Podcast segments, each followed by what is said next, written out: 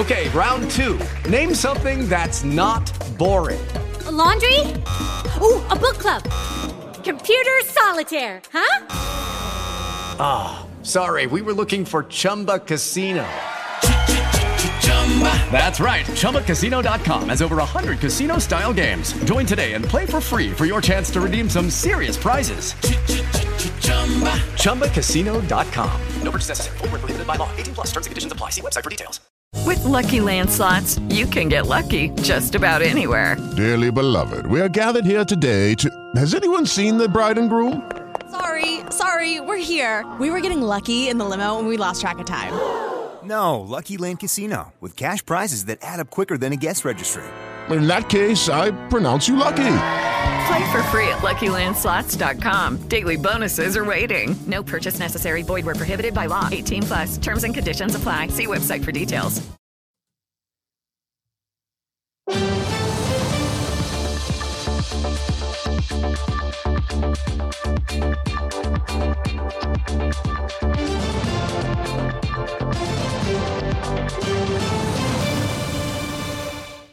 Hola, ¿qué tal?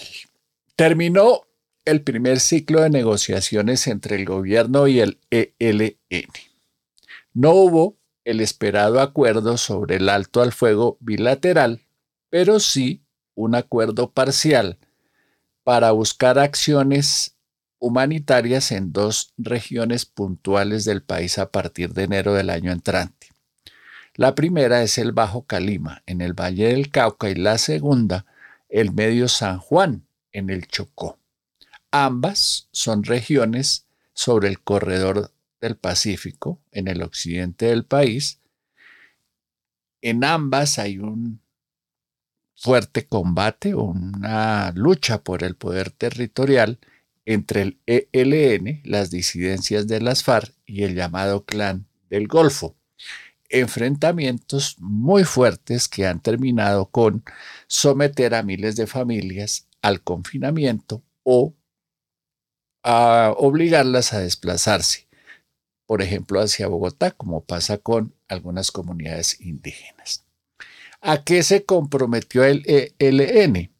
A reducir sus niveles de violencia en esas dos regiones del país.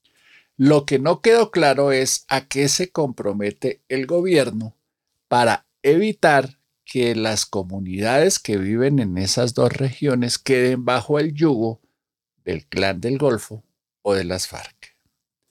También acordaron atención de emergencia humanitaria para siete u ocho ex guerrilleros del ELN que están presos y que están enfrentando enfermedades terminales o están a punto de deteriorar gravemente su salud.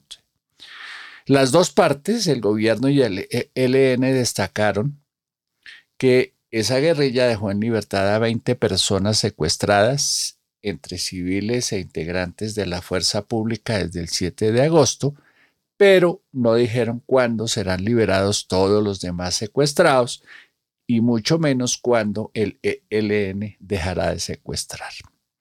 Así termina. Mm, algunos consideran que es un avance importante, otros que no mucho. Ya veremos. El segundo ciclo será en México, en enero.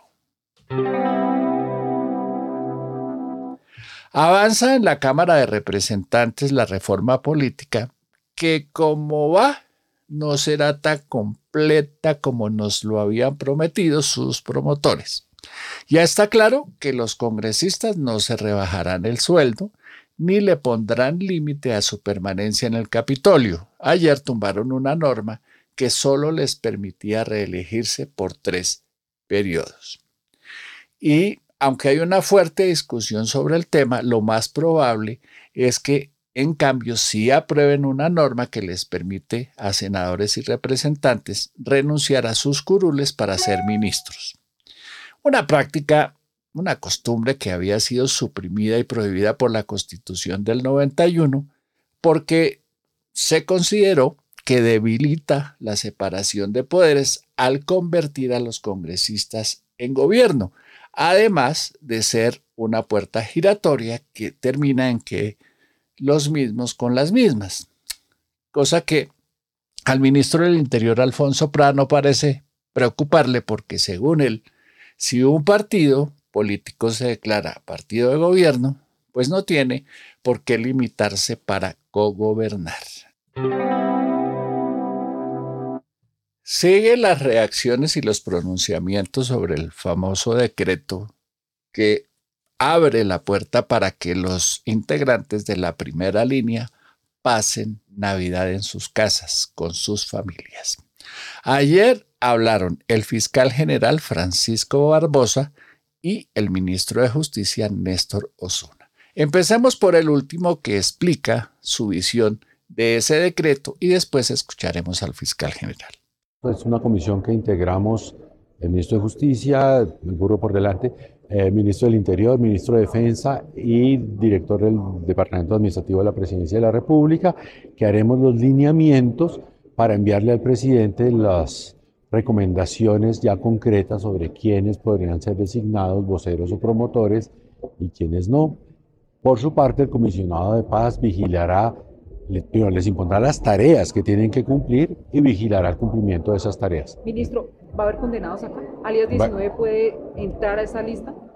Digamos que la ley no tiene restricción alguna, pero en los lineamientos que estableceremos, pues le recomendaremos al presidente eh, que sean las personas que tengan mayor vocación de contribuir a la reconciliación y de cumplir con tareas humanitarias y probablemente la persona que usted mencione pues no pueda cumplir con esas tareas. Es una figura análoga a la que se ha utilizado en tiempos anteriores tanto por el gobierno de Santos, del gobierno de Uribe, en el que unas personas salen de la cárcel para cumplir funciones de vocería, pero siguen respondiendo por los procesos y cuando termina esa vocería vuelven a la situación que estaban antes, bueno, salvo que esa situación judicialmente haya evolucionado.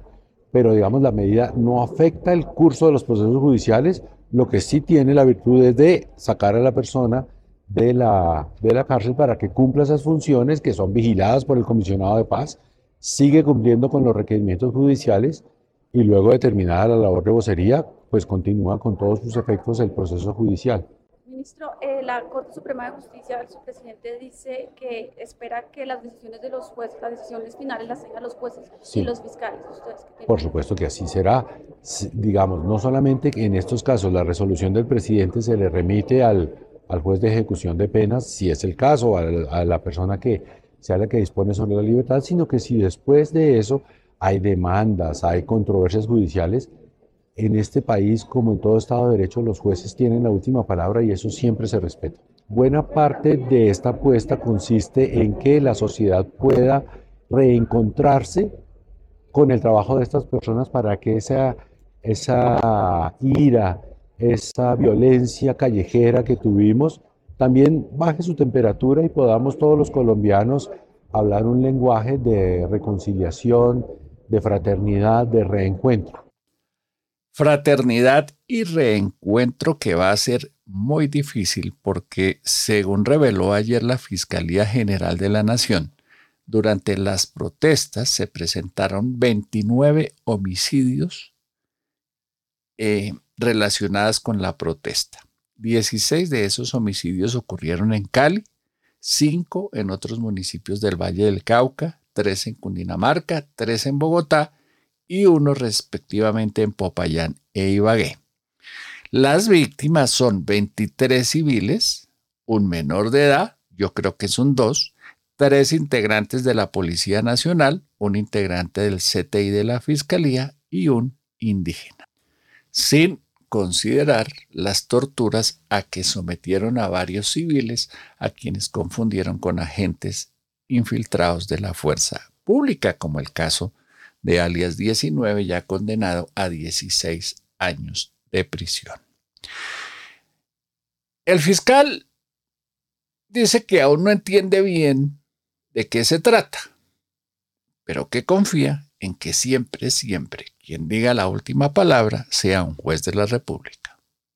Aquí van a tener que perdonar un poquito la calidad del sonido porque la entrevista o las declaraciones del fiscal ocurrieron en un entorno bastante sofisticado, por decirlo menos. Fíjense en la música de fondo. Entiendo que se crea una comisión intersectorial dentro de esa comisión intersectorial no está la Fiscalía General de la Nación. Me imagino que esa comisión lo que hace es recomendarle al presidente si se admite o excluye personas que pertenecen a organizaciones sociales humanitarias conformes también a la reforma de la 418, de la ley 418. Pero yo me imagino en ese sentido que esa eh, recomendación es una recomendación que tiene necesariamente que tener una solicitud en caso de que se admita ante los jueces de la República. Es decir, los jueces de la República son la última palabra frente a cualquier salida de esas personas. En ese sentido, yo creo que la Fiscalía lo que hace es estar atento a todo ese procedimiento y decirle al país que lo que hemos hecho en las investigaciones judiciales frente a todas esas personas que cometieron delitos y delitos graves, recuerdan ustedes los, las torturas, los homicidios, la quema del Palacio de Justicia de Tuluá, la quema de una sede de la Fiscalía en Popayán, la destrucción del Instituto de Medicina Legal, todos esos hechos fueron sustentados debidamente por la Fiscalía General de la Nación y le cumplimos al país y le seguimos cumpliendo. En eso creo que la tarea de la Fiscalía es la de continuar preservando el orden institucional del Fiscal, país. ¿qué le preocupa de esta resolución? Porque hablan, por ejemplo, que área 19 una persona condenada podría quedar en libertad. No, la Fiscalía considera que no puede quedar en libertad una persona como alias 19 o cualquier persona que haya cometido delitos graves o homicidios y que haya sido condenado por la justicia. Los condenados por la justicia están condenados por la justicia. Yo espero que la judicatura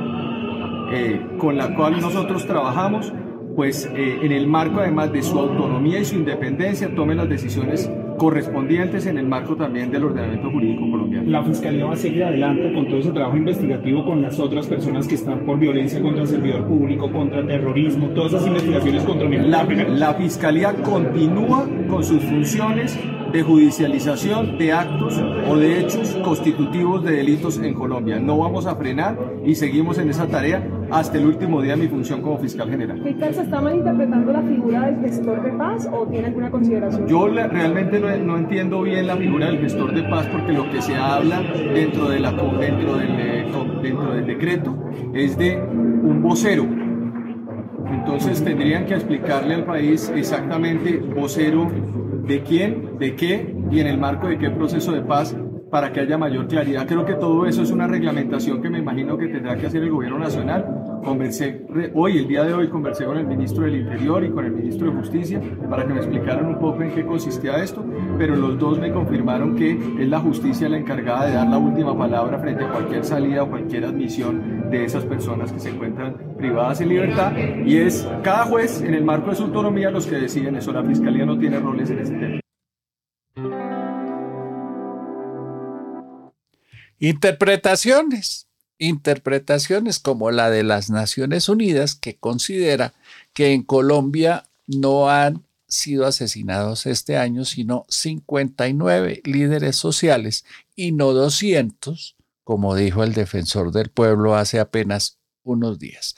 ¿En dónde está el problema? Dicen las Naciones Unidas que ellos están verificando si todos los asesinados son o se pueden considerar líderes sociales.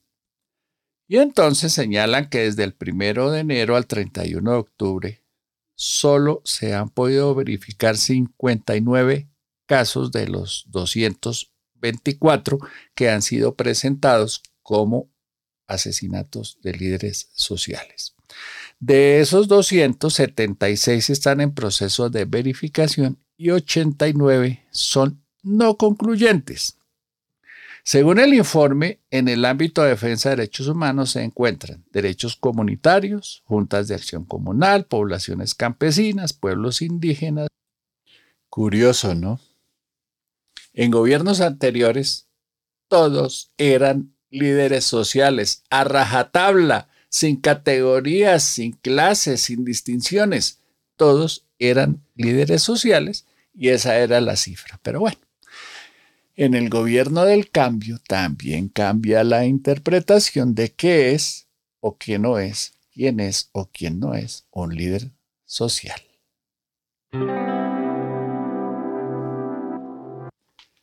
Les recomiendo leer la columna de hoy en el periódico El Tiempo de Juan Pablo Calvás Se llama Gobierno de Cristal. Muy interesante, dice, entre otras cosas, estamos en manos de un gobierno y una bancada de gobierno que actúan como si pertenecieran a la generación de cristal. Cualquier crítica o comentario es visto como un ataque. En Perú sigue el caos. A la presidenta Dina Boluarte le tocó declarar ayer el estado de emergencia en zonas de alta conflictividad social, así las llaman ahora, en la que se han producido acciones de fuerza por parte de manifestantes que reclaman su renuncia y exigen el adelanto de las elecciones para el año entrante y no esperar hasta abril de 2024 como ella lo ha propuesto. Anuncio la declaratoria del estado de emergencia en las zonas de alta conflictividad social. Comunico que he dado las instrucciones para que se recupere pacíficamente el control del orden interno sin afectar los derechos fundamentales de la ciudadanía, dijo la presidenta en una alocución por televisión. A la señora Boluarte ya nadie la baja de traidora. Se había comprometido a que si Pedro Castillo salía del poder, ella también, pero a la primera oportunidad se quedó con la banda presidencial, cosa que no le gusta ni siquiera a quienes la eligieron vicepresidenta. El Departamento Administrativo de la Función Pública, que es como la oficina de empleo, la jefe de personal del gobierno, le puso fin al teletrabajo desde otras ciudades para los funcionarios públicos, práctica que se había autorizado y fomentado a raíz de la pandemia por el COVID-19. En un concepto, el gobierno aclara que los servidores que residen en una ciudad diferente a donde fueron contratados no tendrían la posibilidad de cumplir con su obligación de asegurar que cuentan con las condiciones físicas adecuadas para desarrollar su actividad laboral. Así las cosas, mis queridos amigos, contratistas y empleados que están trabajando cómodamente desde sus casas, se les acabaron las vacaciones, otra vez de regreso a la oficina. Claro, si es que no los han despedido todavía, como me dicen que ha ocurrido en el Ministerio de la Salud, en donde votaron literalmente a todo el mundo.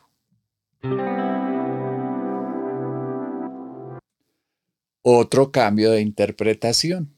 Ayer los gobiernos de México, Colombia, Argentina y Bolivia decidieron apoyar a Pedro Castillo tras su intento de autogolpe. Dicen que se le violaron los derechos humanos y que, como fue elegido por el voto popular, él no puede ser destituido. Como quien dice, ser elegido para la izquierda significa poder hacer y deshacer, lo que no les gusta cuando quien gobierna es de una tendencia o un partido político a sus preferencias. En un comunicado, los gobiernos de México, Argentina, Bolivia y Colombia expresaron su profunda preocupación por los recientes sucesos que resultaron en la remoción y detención de José Pedro Castillo Terrones, presidente de la República del Perú. Según el comunicado, para el mundo no es novedad que el presidente Castillo Terrones, desde el día de su elección, fue víctima de un antidemocrático hostigamiento violatorio del artículo 23 de la Convención Americana sobre Derechos Humanos, Pacto de Costa Rica, aprobada en 1969 para luego ser objeto de un tratamiento judicial de la misma manera violatorio del artículo 25 de la mencionada convención. Dicen estos cuatro países. Curioso, Chile no firmó. Pero bueno, aquí qué. Solo se aceptan golpes de Estado cuando son de la izquierda como la generación de cristal, como el gobierno de cristal, que solo recibe aplausos.